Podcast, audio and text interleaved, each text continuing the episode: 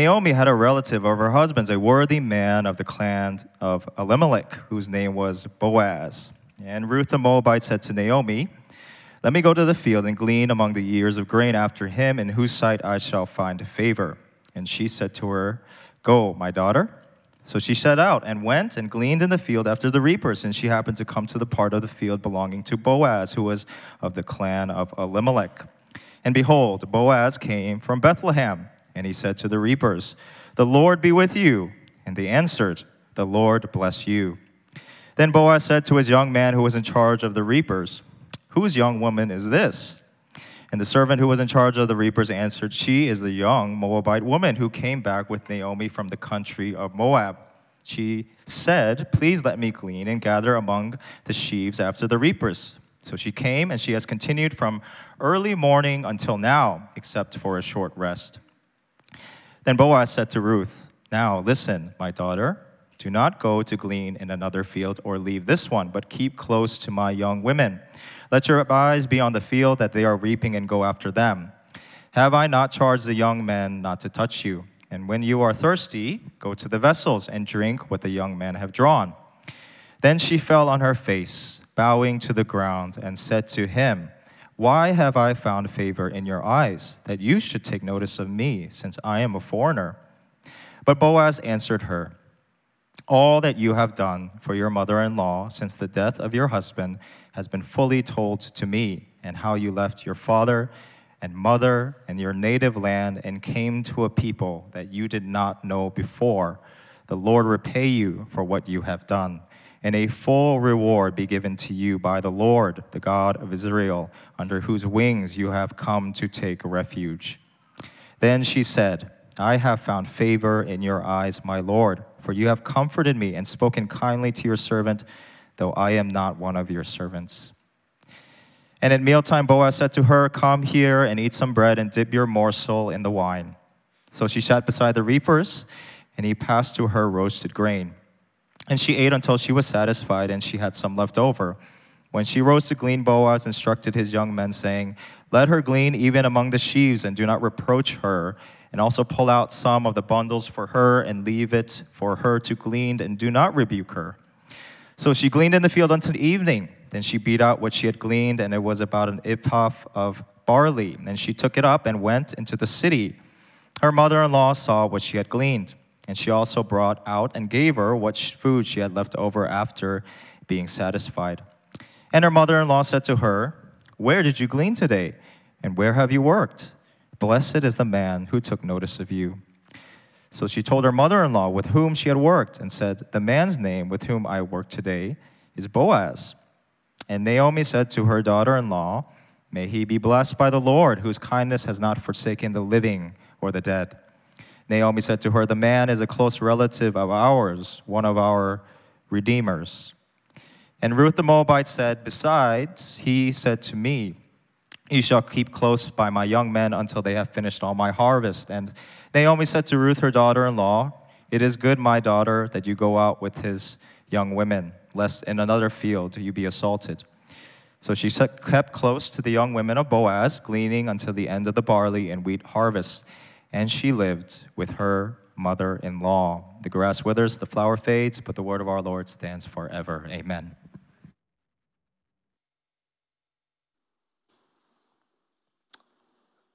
Good morning, church. Good to see all of you. Before we get into the message, I wanted to introduce a brother who's here for the first time, I believe from Mason. Timothy Kang is with us. Timothy, where are you sitting? Over there. Let's give Timothy a warm welcome. Glad you can join us today, brother. Because it's been 2 weeks since we last looked at Ruth, I wanted to spend some time retelling the story up to this point, so please bear with me. Our story began with, in the days when the judges ruled, there was a famine in the land. And we said that the period of the judges, if you can recall, it was one of the darkest moments in Jewish history because of the blatant rebellion and disobedience of God's people. And so the famine they experienced was an expression of God's discipline, right? His expression of judgment upon them. And so we were then introduced to Elimelech, meaning my God is king, who was the husband of Naomi, which meant sweet and pleasant. And they are the parents of Mahlon and Chilion, and who we really don't know anything about, other than the fact that their names meant sick and dying, respectively. And so you are told never to name your kids those dreadful names, okay? The irony of the story was that Elimelech, my God is king, didn't really act as if God was actually his king because he was driven by fear instead of by faith. And as a result, he relocated his family from Bethlehem, the house of bread, to Moab. Why? Well, in his mind, it was to keep his family alive, it was to keep his family safe. But instead of surviving in Moab, Elimelech died along with his two sons. So one tragedy is followed by another tragedy, and Naomi became this very bitter old woman. Well, what did this mean for Ruth and Orpah? Well, it meant that they had to decide on whether to follow their mother-in-law to a foreign land or go back to their own homes in Moab where they grew up. Orpah decided that a monotheistic faith or an exclusive faith that worshiped Yahweh as the one true God wasn't worth following, especially if he didn't guarantee a marriage and children, which would have offered her security. And so she bailed and went back to Moab to worship Moloch and Chemosh instead. Ruth, on the other hand, decided to be loyal to Naomi, not so much because of her affection for Naomi, but because of her greater affection for Yahweh. And so it was in the midst of her tragedies, right? Ruth's faith shined for us very brightly, and we were especially inspired by her words, "Your people shall be my people, and your God shall be my God." It's been a great story so far, but it gets even better. And so today's outline will be in three parts. Part one, the godly qualities of Ruth and Boaz. Right? We need more of these Ruths and Boazes in this world. I'll be spending majority of time in part one because there's a good amount to unpack there. Part two, God's perfect timing. And I want you to understand that there really is no accidents in life, right? We shouldn't be thinking, oh, what a coincidence. We should rather be thinking, oh, this is divine providence. And I hope I can show you that through this story today. And then part three, how our hearts can become soft again as we consider God's Hesed love for us. And I'll unpack what Hesed love means. It's an important word that you should all become familiar with, okay? But part one, the godly qualities of Ruth and Boaz. In chapter 2, our chapter today, the spotlight is no longer focused on Naomi and on her tragedies, right? Naomi is still present for sure, but we're going to shift our focus to the two characters before us, Ruth and Boaz. So let me first elaborate on who Boaz is, since he's introduced to us for the first time in our story, okay? It first says that he is this worthy man. He is a worthy man, we're told, right? And there's this intentional contrast being made with the other male characters that were introduced earlier, right? Elimelech, he was like, blah, you know. Mahlon, Chilion, we don't know who they are. They died. But Boaz, finally, he is a worthy man. He was a godly man, a man of faith, man of high esteem. Literally, his name means strength or mighty one. Right? He is, in my mind, what all of our men ought to aspire to become. Right? He was such a godly character here. He wasn't addicted to video games or K-dramas. He wasn't wasting time scrolling through his social media feed every hour of the day because he was diligent. He worked hard, and he built a business that was able to actually provide for people. We need more men like that.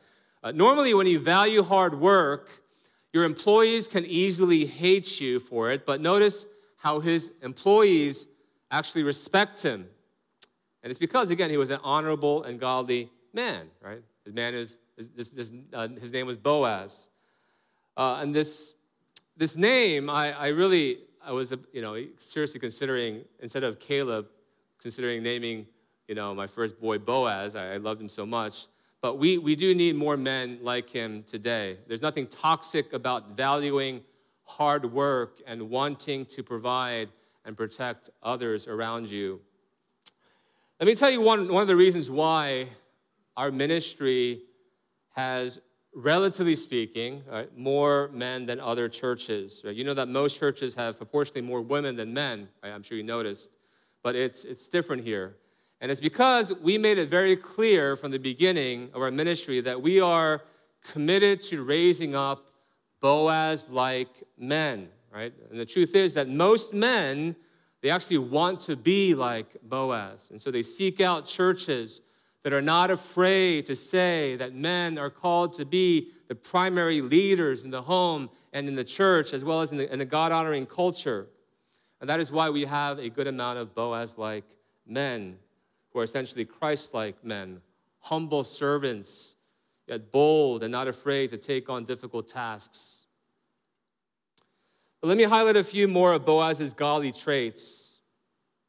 In our story, notice Boaz, he cares for his workers. Look how he greets his workers. Right? The Lord be with you all. Right? That's the first words that comes out of his mouth when he sees them in the morning. The Lord be with you all. I bet that's not how your boss or your manager greets you in the morning, right? And look at their response. Their response is, the Lord bless you. Right? I mean, is that what your relationship is like with your boss?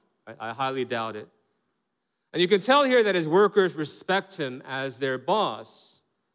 He's probably not someone they would want to hang out with during happy hour after work, but nonetheless, right, they respect him, right? I'm sure some of you have, remember hearing this from me, but there's a difference between being a guy's guy and a man's man, okay? A guy's guy is this kind of cool, kind of chill male figure that you love to hang out with because he's fun, and there are plenty of those guys out there. Yeah, some of you are like a guy's guy. But then there's a man's man. A man's man's like Boaz, okay? Not that fun probably, right? Not somebody you want to hang out with, but you respect him, right? Because he's responsible and he's godly. He's a respectable character. Another thing we learned about Boaz is that he has a watchful eye, okay? And he notices those around him who are vulnerable, right? Guys are not like this usually. But Boaz is like this. In our story, Boaz quickly notices Ruth, and he offers to provide for her and protect her, right? He tells the men, do not touch her, do not harass her. In other words, don't even think about assaulting this woman. And he calls Ruth my daughter and tells Ruth, look, when you're thirsty, drink what the young men have drawn. Right? And this is, of course, an example of chivalry, right? Nowadays, women want men to treat them like other men. Boaz says, no, I'm not going to do that. I will treat you like a woman with more tenderness and care.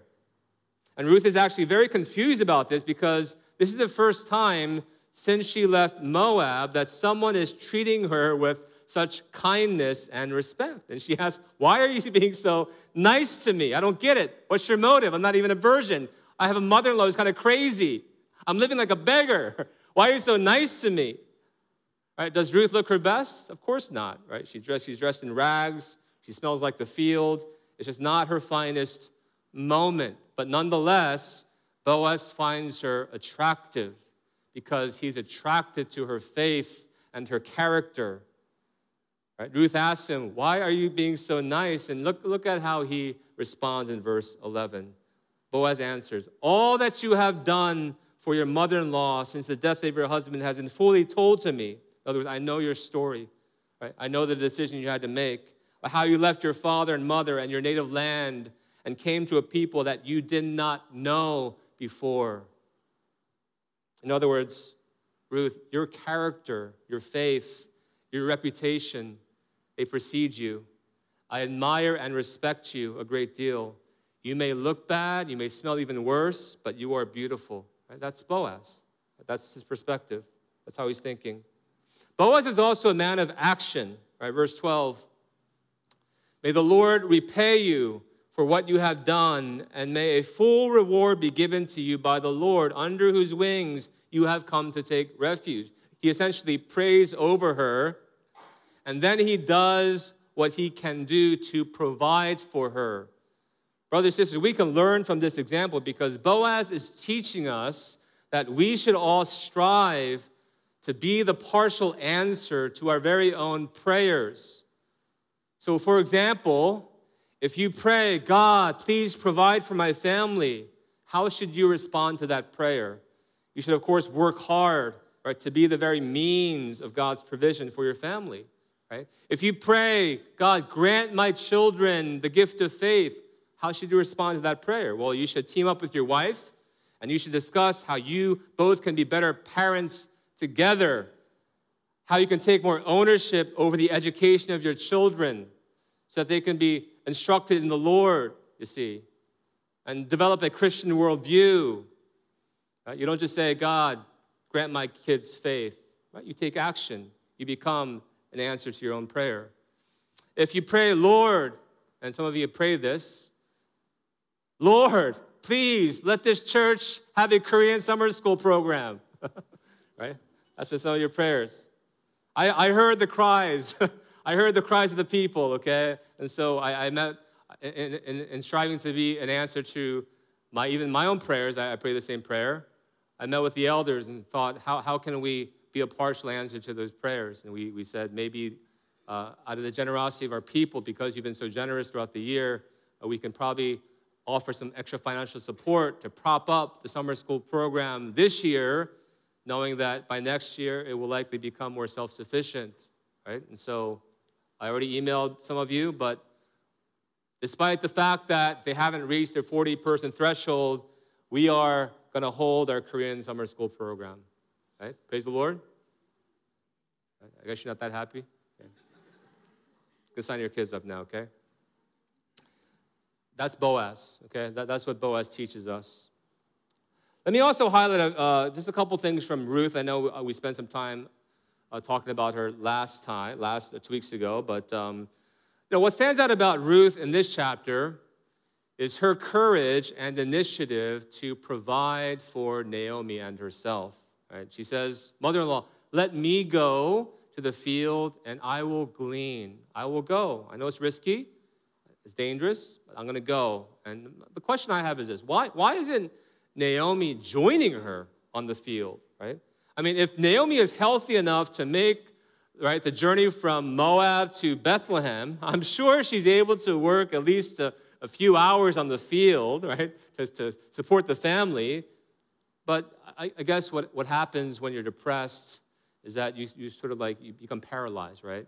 When you're bitter, when you have this sort of victim mentality, you're not motivated to do much. You're not very helpful. And perhaps that's where Naomi is in this story. And so Naomi stays home while Ruth takes it upon herself to provide for her family of two now, right? And I want you to know that there's a difference here between gleaning and regular harvesting, right? A certain system was set up where when you were gleaning, you're part of this welfare program that wasn't simply just kind of giving freebies out to people, wasn't giving free handouts. It was more of a, you must work to eat sort of welfare program, because the poor were not simply to depend on free handouts from the state, where they were allowed to glean in the fields, essentially picking up scraps that were left behind by the farmers. And by law, the farmers were required to leave the edges of their fields unharvested so that the poor can survive off of that, right? And so though we can't always directly apply Old Testament law to our own modern context, we can still see God's wisdom revealed through his law, can't we? Whatever law it may be. And we can still do our best to apply the basic principles we find in those laws. And so one thing I do know, and I'm sure most of you would agree with me, that giving free money to people is a terrible long-term policy that doesn't really have any support from Scripture as far as I know, right? If you're going to find a passage that kind of backs it up, you let me know. I'll have you educate me. Now, do I believe that governments should have a welfare system in place? Yes, of course.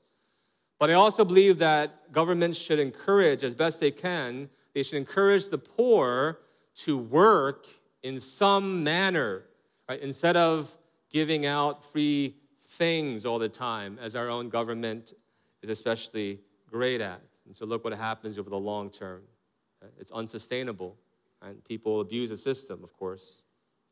Of course, it's like we're glad when government gives us free checks. I'll take it, right? But it's not a sustainable policy long term, right? One commentator, again, want to just kind of give you an idea how the system was set up back in this ancient time.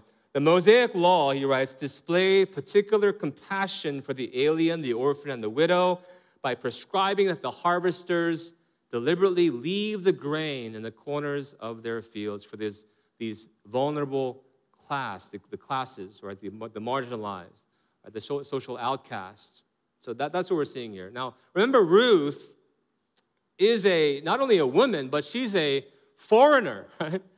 If she was a Jewish woman, it'd been easier for her, but she was a Moabite woman, and the Jews did not like foreigners, right? In the Jewish culture, being a poor Moabite woman was a deadly combination. And so Ruth here, you got to know, she was acting in faith, she was being courageous, and she did what she could to lead and provide for her family.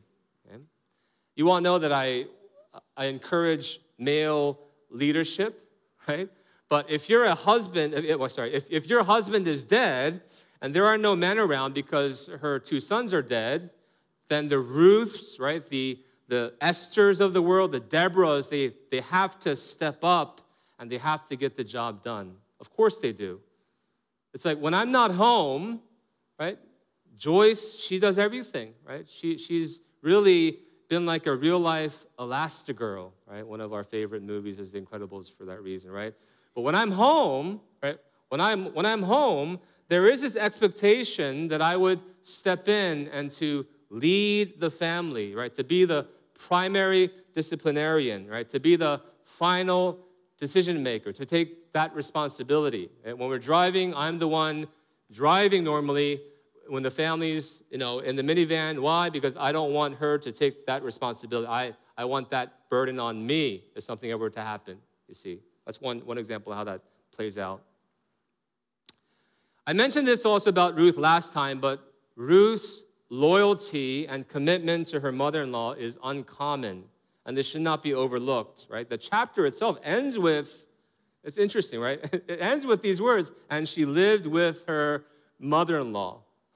I mean, why end that segment with, and she lived with her mother-in-law, right? Why would the author include that detail? Well, I think it's because most women would never choose to live with their own mother-in-law if they had the choice. But here we see an amazing thing happening. She lived with her mother-in-law. Like she basically stuck to her promise, right?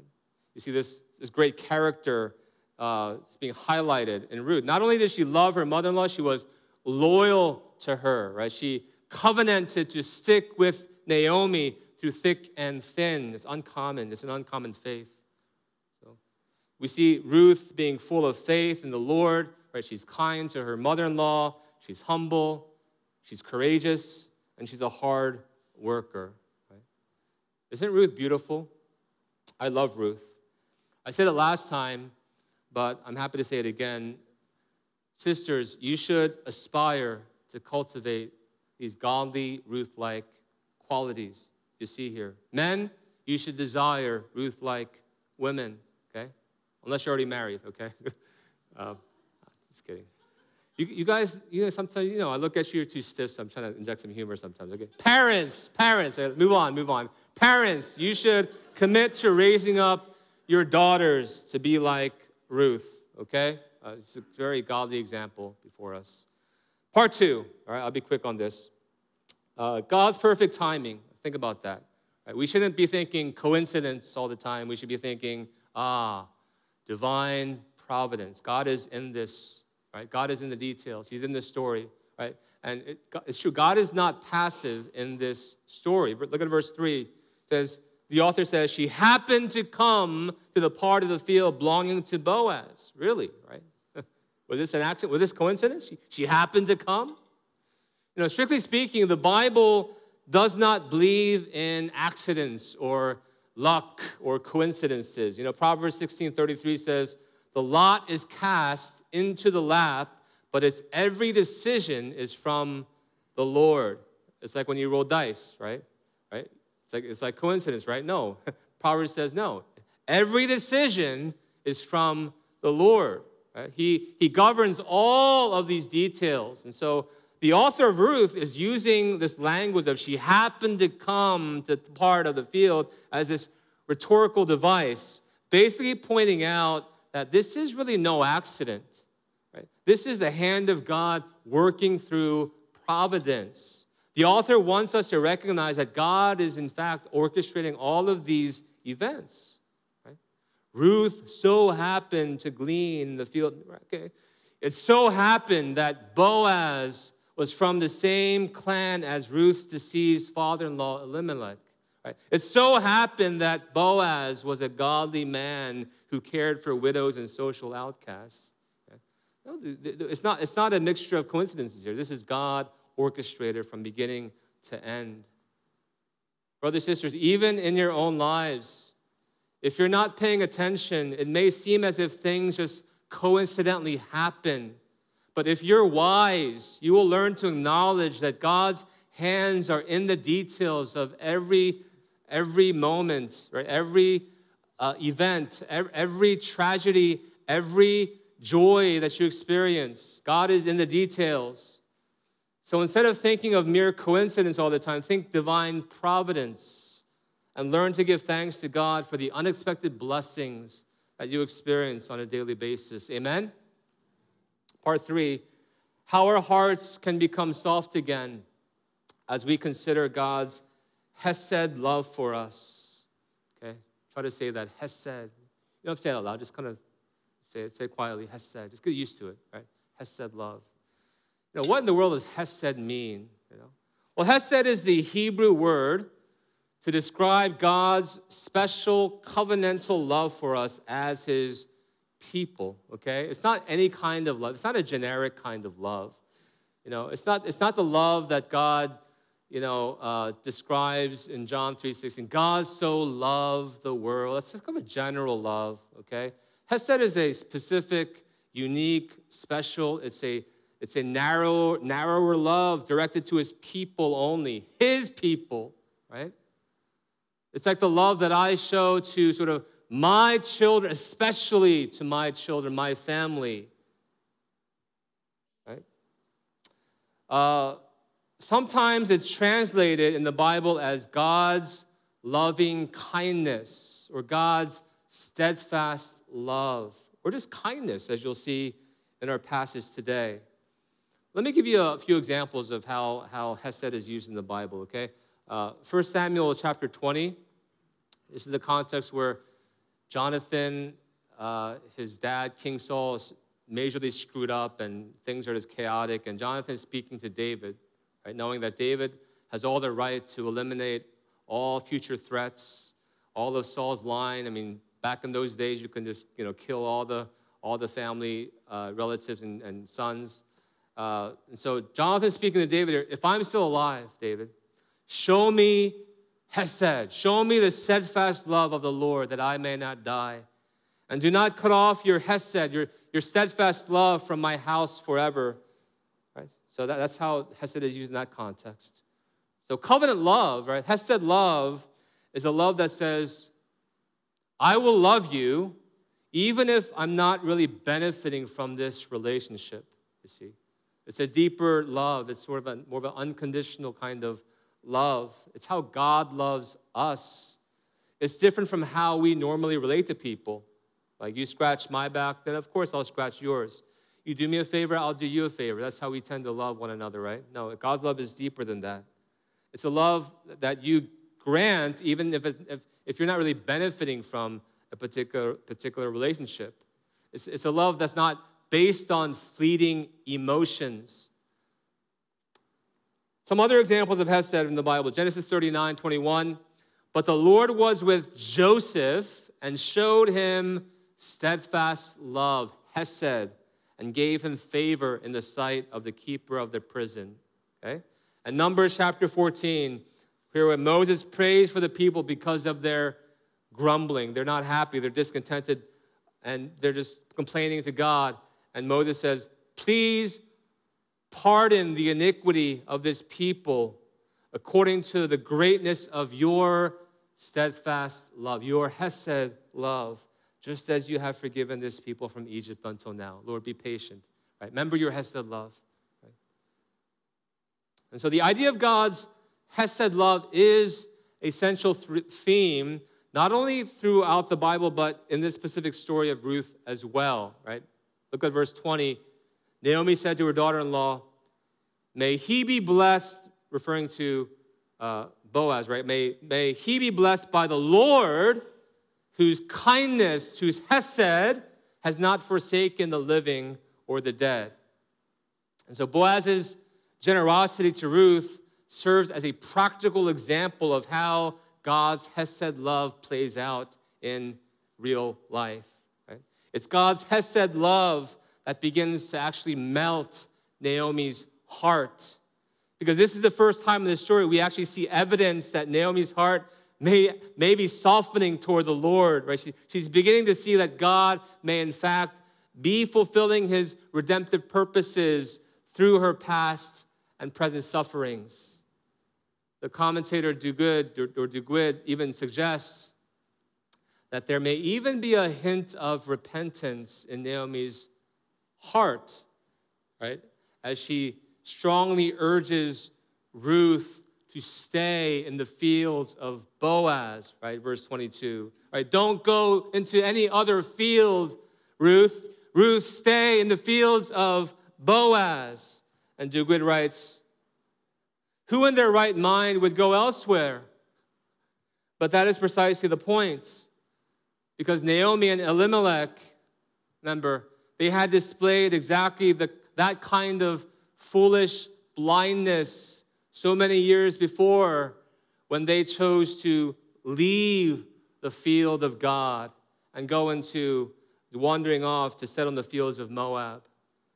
So here it's very possible, Duguid is saying, that Naomi, the mother-in-law, was basically warning Ruth not to repeat her mistake again. Stay in the fields of Boaz. In other words, stay in the field of the Lord. Do not wander off like I did many years ago, daughter-in-law. Let me bring the message to a close by sharing one final thought that ought to give you some hope, brothers and sisters, as you battle against your own personal feelings of anger, frustration, maybe feelings of bitterness, because we all have those at times, don't we? There's one doctrine that's called the doctrine of the immutability of God, okay? Bear with me. I know that's that doesn't sound all that exciting. And honestly, I didn't think too much of the immutability of God when I was younger because, yeah, it sounds dull and boring and irrelevant. But the older I get, I must say, the more I love it, okay? Because it basically teaches us that God does not change. He does not change, right? Like if someone is perfect, change is not possible, right? Because what's there to change if someone is perfect? And that's the case with God. He's perfect, brothers and sisters. So his character today is the same as it was several thousand years ago when Boaz so happened to encounter Ruth. The same God, same character, same qualities present. The God of today is the same God of yesterday. Right? God is the same today as he was when there was a famine in the land. And then in the next chapter, there's an abundant harvest, you see. I hope you're understanding my point. Brothers and sisters, if God were like us, and he was constantly changing because of his mood swings or fickle emotions, then we would all be in trouble. All hope would be lost. There would be no Hesed love to count on, because who knows who the God of today would be as compared to the God of old if he's constantly changing. But because God is immutable and unchanging, we can rest in the knowledge that if God is your God and he calls you his own, your season of famine, your season of frustration, your season of anger, of bitterness, will sooner or later turn into a season of harvest. And you will get to experience his abundant grace because God is unchanging. That aspect of God cannot change, does not change. And as a new covenant people, if you still don't know what that means, you need to listen to the audio that will be made available soon, right, Pastor Shio? Yeah. As a new covenant people, we're given an even greater assurance that a season of abundance will come, because we know that Jesus endured the ultimate famine that was meant to condemn us all. But because Jesus died in our place and absorbed God's judgment on our behalf, we can be comforted by the promise that a season of abundant harvest is in our future, without a doubt. So, brothers and sisters, though life may be difficult at times, we all know that. We have our seasons of famines, we have our seasons of distress. Though that may happen, do not lose hope. Remember God's Hesed love for you, and recognize the various ways in which he's been watching over you. He is in the details. Even Naomi's bitter heart, notice, is softening in our story, and so can yours. Let's pray together.